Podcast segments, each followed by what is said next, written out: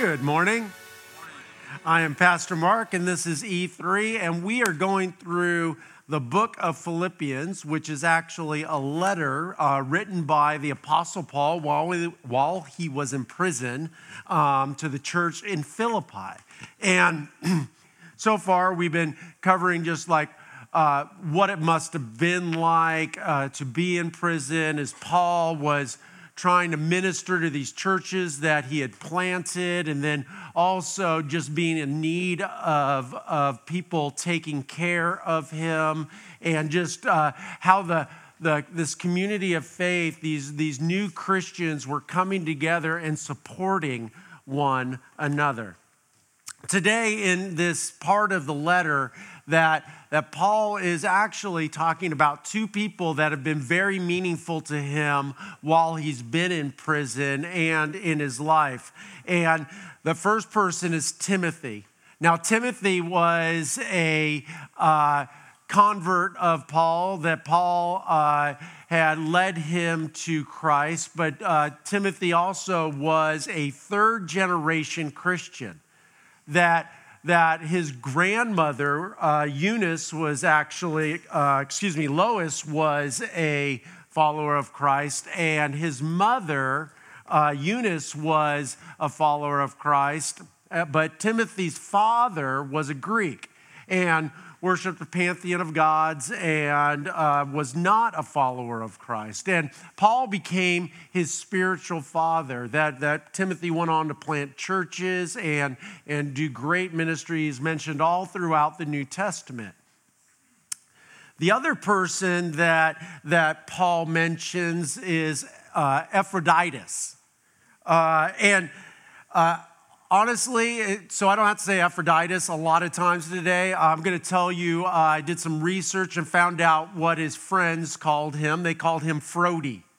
So, uh, so uh, everybody always called Epaphroditus Frody, uh, unless it was his mother when he got in trouble. Then she would say, Epaphroditus Augustus Maximus, you get in here right this instant.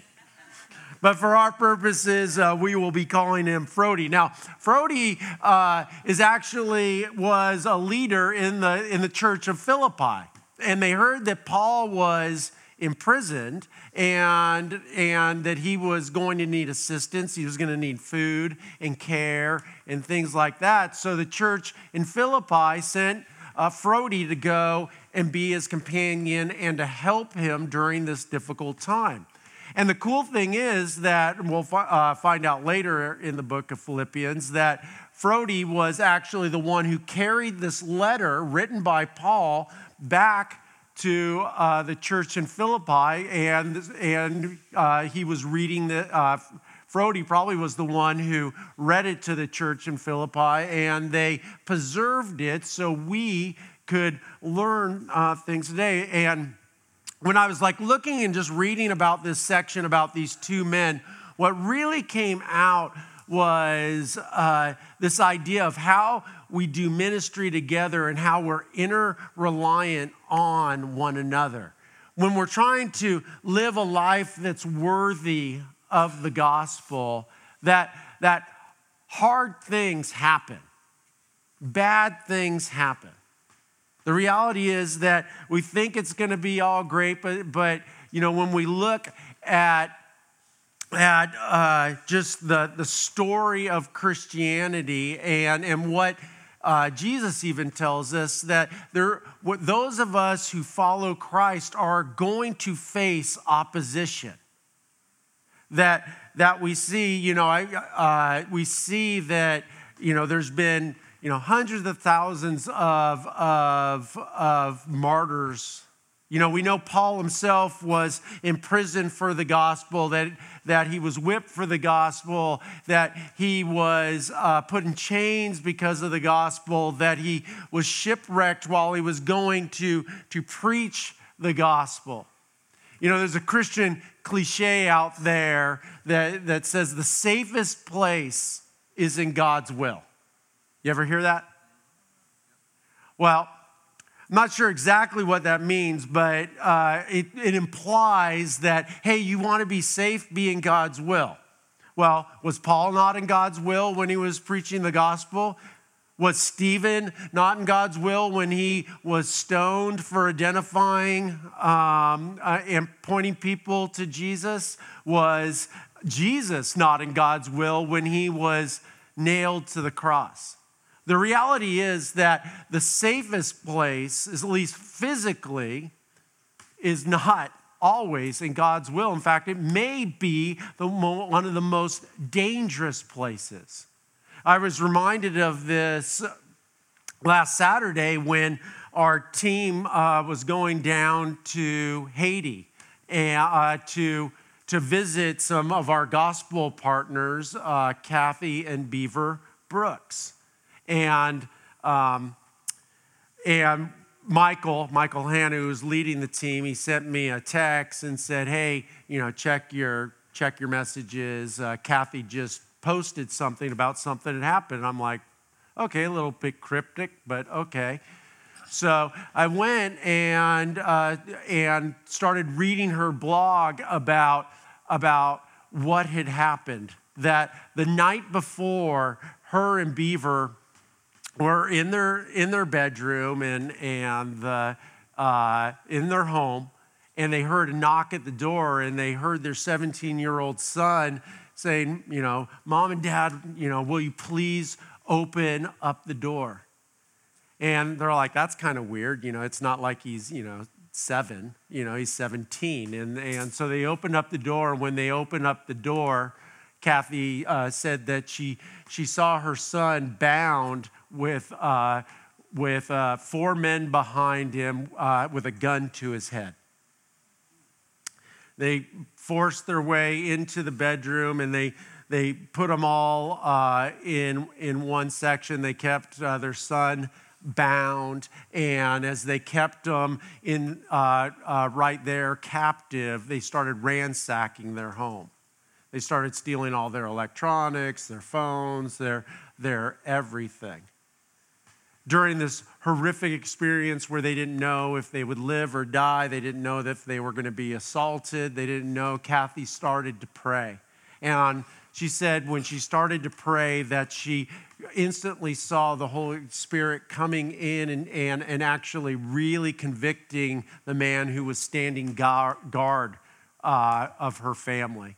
So much so that uh, he offered them water and, and, and he gave her a drink and gave Beaver a drink and then gave uh, her son a drink.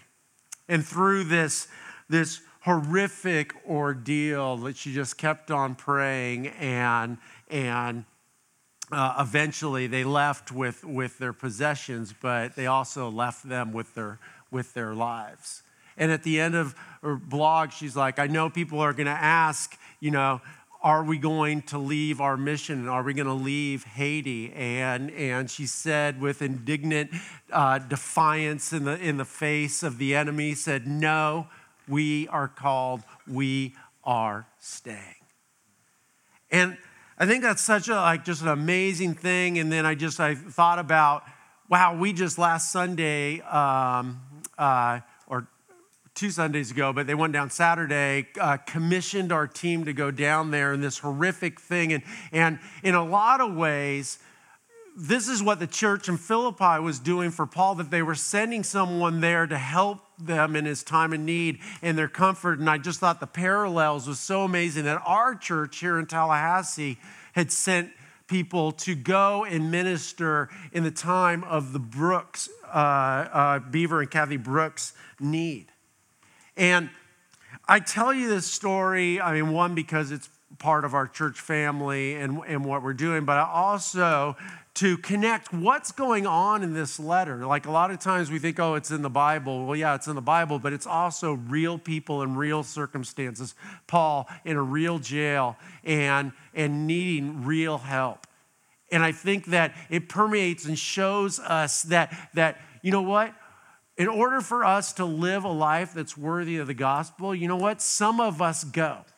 Some of us go into dangerous places like Haiti, like, like Rome, where uh, Paul was being held captive, and, and other places around the world. I think about Lloyd and Melanie and, and Lindsay Newberry's, who's here with us today, who's uh, visiting from Guatemala. She's getting married. And, um, uh, and I think about Kathy and Beaver, and I think of Katie and, and Cody Fox in Uganda, and these people that, that, that go. But also part of the, you know, uh, the, you know, the church of Philippi, they only sent Frody, right? The whole church didn't go. Like, that would have been ridiculous if the whole church in Philippi went. It would be ridiculous for all of us to go, but that doesn't mean that we're called to anything less. It means we're called to something different.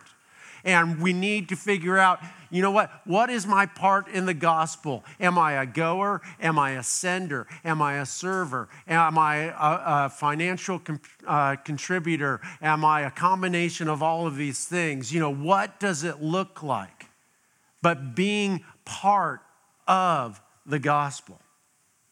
So, if you turn to your Bibles in Philippians chapter 2, we're going to uh, uh, be looking at, at two um, just kind of quick paragraphs of, of these two men, Timothy and, and Phrodis, uh, uh, in, in what they are doing. So, verse 19, Paul writes, If the Lord Jesus is willing, I hope to send Timothy to you soon for a visit so he can cheer me up by telling me how you are getting along.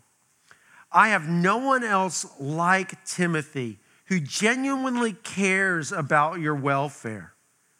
All others care only for themselves and not what matters to Jesus Christ. But you know how Timothy has proved himself like a son with his father. He has served with me in preaching the good news. I hope to send him to you just as I find out what is, uh, just as soon as I find out what's going to happen to me here. And I have confidence from the Lord that I myself will come to see you soon. You see, what's happening is Paul's waiting for his sentencing. He doesn't know if he's going to be killed for proclaiming the gospel. He doesn't know if he's going to be imprisoned for a longer term. They don't know. He doesn't know if he's going to be released. And Timothy is there and keeping him comfort until he finds out what his sentences, his sentence is. And and but he's sitting there and he's saying, you know what? I'm confident that he will uh, come and hopefully, and I will be able to follow soon. Now, if you go back to verse 20, it's really interesting what, uh, how Paul describes Timothy that we lose in the English translation. In verse 20, he says, I have no one else like Timothy. Now, if you he actually uses a Greek word in there, and it's a very unusual word in the New Testament. It's not used very often. It's isopsychos. And isopsychos means like souled. And I love that just uh, that, that imagery that, that there's a spiritual heritage going on that Paul describes himself as, as Timothy's spiritual father, and, and he is his son. And he, in his words, saying he's isopsychos, that, that we are like souled, meaning, you know what, we see the world the same way. We see the world as, as, uh, as we being called to be ambassadors of Christ. I have a dear friend, Todd Chesham, who came with uh, me from California, one of the people that came with me from California to start this church. And, and one thing that I, uh, uh, Todd and I would talk about, and I would, I would tell Todd, I would always tell Todd, I'd do this. I'd say, we're, we're knit together for the gospel. We did, we did life for, uh, together for a lot of years. He used to live with my family that, that, and I said, we're knit together. And I would always do that. And it, it was interesting to me when I uh, started hearing him say the, the same thing back. He would tell people, Mark and I are knit together. We are isopsychos together. We are like soul. That doesn't mean that we're robots and we're the same. Todd and I are very, very different. Doesn't mean Todd and I didn't argue a lot. But we both had this isopsychos, this like soul, this, this, you know what? We both knew that we were going to try our best to live a life worthy of the gospel, that we were going to try our best to use our individual talents and, and, and gifting in order to serve Christ and to make him known. The, the next section that he talks about is about Frody. Uh, in verse 25, he says, Meanwhile, I thought I should send Frody back to you. He is a true brother, co worker, and fellow soldier. And he was your messenger to help me in my need. And I am sending him because he has been longing to see you. And he was very distressed that you heard he was ill. And he certainly was ill. In fact, he almost died. But God had mercy on him and also on me, so that I would not have one sorrow after another. Verse 28 So I am all the more anxious to send him back to you, for I know you will be glad to see him, and then I will not be so worried about you. Welcome him in the Lord's love with great joy, and give him the honor that people like him deserve. For he risked his life for the work of Christ, and he was at the point of death while doing for me what you couldn't do from far away. And I think in these two portraits, these very short portraits of these, of these two men, you really get a picture of who they were in the scope of the early church and how the gospel was being uh, spread that there were people who were on the front line, like, uh, like Paul, who was planting churches, that, that he was uh, intellectually and spiritually and emotionally proclaiming the gospel. And he was being beaten and stoned and, and whipped and, and put in prison and things like that. But also that there were people who were coming along and supporting him people like the church, you know, the, the, faith community, the church in Philippi, who, who said, you know what, our friend Paul, who planted this church, is in need, and we're going to send Frody with money and gifts and, and food in order to help him through this hard time. And, you know, people like Timothy, who were, they were knit together, you know, together in their soul, they were like souled. And I think that it's important for us to realize how important it is uh, that we are in a family of faith that, that uh, Paul talks about in other, in other letters as the body of Christ, that each and every one of us do our part. And the reality is that not all of us have been called to do ministry in Haiti, not all of us have been called to Uganda. Some of us have been called to be the church here in the United States, here in Tallahassee serving one another, serving, serving those who we send, serving our community who are far from God, who does not know of God's love. And together we use our unique time and talent and treasures to, to, to make God known. And I was thinking about this, you know, just the importance of doing ministry together because the reality is there's no lone rangers in ministry. There's no there's no example of that in the New Testament. That the idea of, of, of ministry and the idea of being with Christ is also the idea of being with each other. That there's this idea of coming together in unity, and we have unity in the Lord Jesus and to glorify Him. So I came up with five like really important reasons that I thought is just like, why do we do ministry together? Why is the story and the relationship between Frody and Timothy and Paul so important? How does it, it, it kind of illuminate how we're meant to do life together? So the first one is the reason that we do life together is to support one another. Just like Timothy and Frody are there to support Paul, we're to be we're able to support one another. In Ecclesiastes chapter 4 verses 9, uh, scripture says, Two people are better off than one, for they can help each other succeed. If one person falls, the other can reach out and help. But someone who falls alone is in real trouble. This became real evident to me several weeks ago. We were invited to a friend's cabin in Colorado to go skiing. And uh, we're avid skiers. We do it, you know, once every decade, you know, like clockwork know everything. So we were out there, and and uh, it was just a great gift, and it was a great it was a great time when we went out there. But the funny thing was, uh, uh, our our friend uh, who goes to this church, uh, his name rhymes with uh, Jamie Thompson.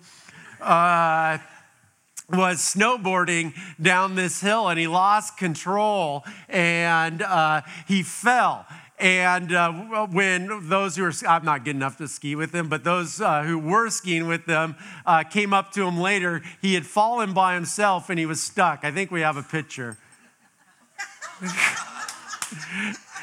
and he couldn't move. As you can see, he's like going down a hill, and his board is stuck in the snow, and he'd been stuck there waiting for someone uh, to help him. And and I love it that they came and, and they decided to take a picture rather than help him. I was like, for, that's true friendship, right? When you're in need, you know, he's sitting there doing push-ups in the snow with, you know, with his snowboard there. But I just thought that really, you know, illuminates this, this scripture. If, uh, uh, you know, if somebody falls, but someone who falls alone is in real trouble. And he would have been, you know, he says, I could not move. You know, to hear him tell the story, he's like, I could not move. And if, if the other people didn't come up, he would still be there. We, and we'd miss him. So, verse uh, 11 likewise, two people uh, lying close together who are married can keep each other warm. I think it's implied, so I thought I'd just imply, I, I just make it explicit. But how can one be warm alone? I don't know. Have you ever been to Florida? A person standing alone can be attacked and defeated, but two can stand back to back and conquer. There's uh, three are even better, for a triple braided cord is not easily broken. And this idea that, that God's telling us that, you know what, we need support of one another. Some people are wise, some people are brash and, and, and adventurous. Some people uh, have been afflicted with affluence. Some people uh, have uh, been, you know, called to go, you know, that, that, but together we're able to serve one another. Together we are able to inspire one another and support one another. The next one is growth. Proverbs uh, 27, verse 17 says, As iron sharpens iron, so a friend sharpens a friend. And here's the reality is by ourselves we get dull. That, that we fall to our lowest common denominator. We all have blind spots. We, we all just kind of uh, fall into an area of comfort.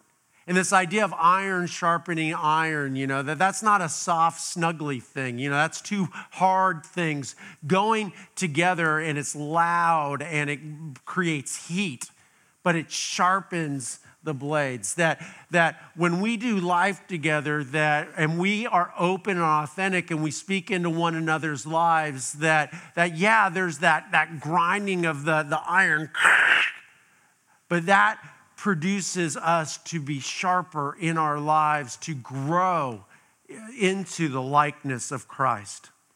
The next one is encouragement. We, we serve together, and it's important that we serve together and do life together because we're able to encourage one another.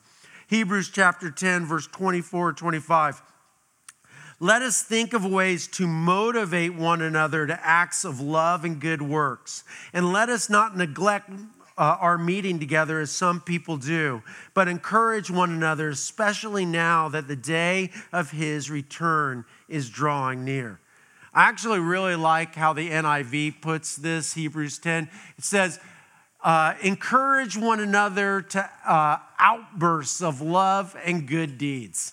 I just love that idea. Like, we're like, I'm sitting there and I'm encouraging you, and I'm encouraging you, and you're sitting there, and suddenly you have this outburst of love and good deeds, and you go like running down the street, loving and serving people and doing all that. I just, I love the imagery of that, that we, that, that's when we come together, we're so encouraged to take that step out, to, to do something bold, to, to be encouraged, because honestly, the discouragement happens in isolation.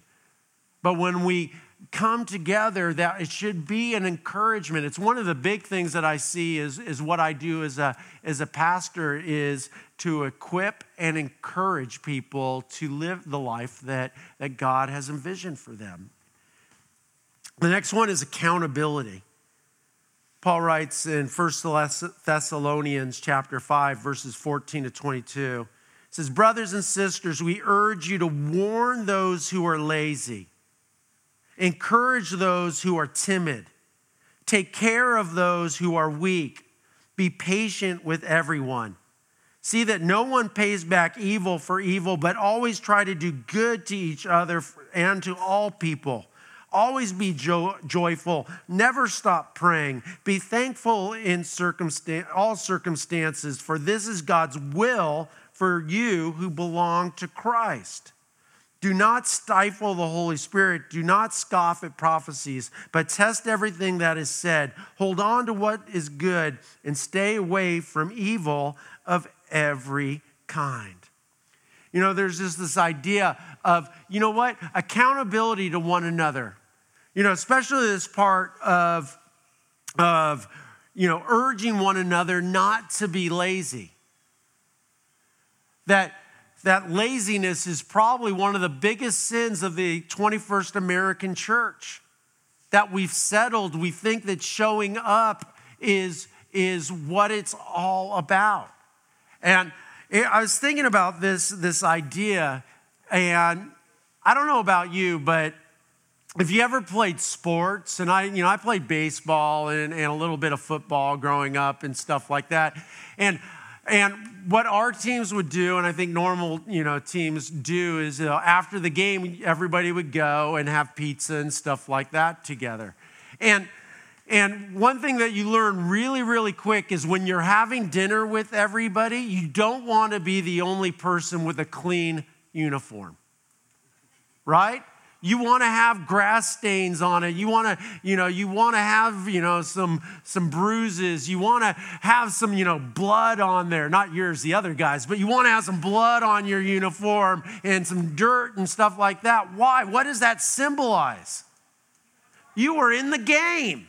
I mean, the last thing you want to do is like, you know, not have to wash your uniform after being at, at the game.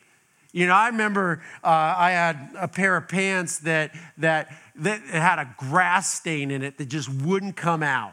And I loved it because even when I went up to the game before I played, it showed that I had played before, that I was in the game. And, and you know, honestly, there's too many of us whose uniforms are far too clean. There's no grass stains, there's, there's, no, there's no dirt there's no blood. And we got to get into the game. Now we have to get in the game either, you know, I, and, the, and, the, great thing is, I mean, there, there's such a variety of ways of getting in the game. Not everybody has to be the quarterback or the wide receiver or defensive end or, or anything like that. That there's lots of ways to serve to the measure of your faith and to moving forward and being accountable to that, to getting out there and doing it. And then finally, it's God's ideal that we serve together and we are in community together. Jesus says in John chapter 15, verse 4 Remain in me, and I will remain in you. For a branch cannot produce fruit if it is severed from the vine, and you cannot be fruitful unless you remain in me. This idea that, you know, we know God by community. God Himself is community God the Father, God the Son, God the Spirit. Three in one, known by theologians as the Trinity. That, that God is community, that God's vision for us and all His creation is community. Everything He's created has pointed to that, to our ecosystem, to, to how we're wired, to who He is. And that we all come together, and if it's, it's relationally good, it is created by God, and this is His ideal state for us, is interacting with, with one another as the body of Christ to bring hope to the hopeless, love to those who don't feel love, and light to those who are in dark. And finally, I want to end with this one from Jesus, Matthew 18, verse 20. For where there two or three are gathered together as my followers, I am there among them. And again, this idea that, you know what, coming together, and when we come together, the Spirit of God is there. And that doesn't mean when we're by ourselves, God isn't there. But when we are isolating, if we are saying, I'm isolating myself, you're imposing what uh, ultimately would be eternal separation from God and people, which is known as hell. Heaven is a right relationship with God, a right relationship with people, with our sins forgiven, and being in God's ideal state. So, link on to this idea of finding people to do life with, the uh, the like souled, where we can knit together to make Christ known and let people know that Christ loves them. Can you pray with me?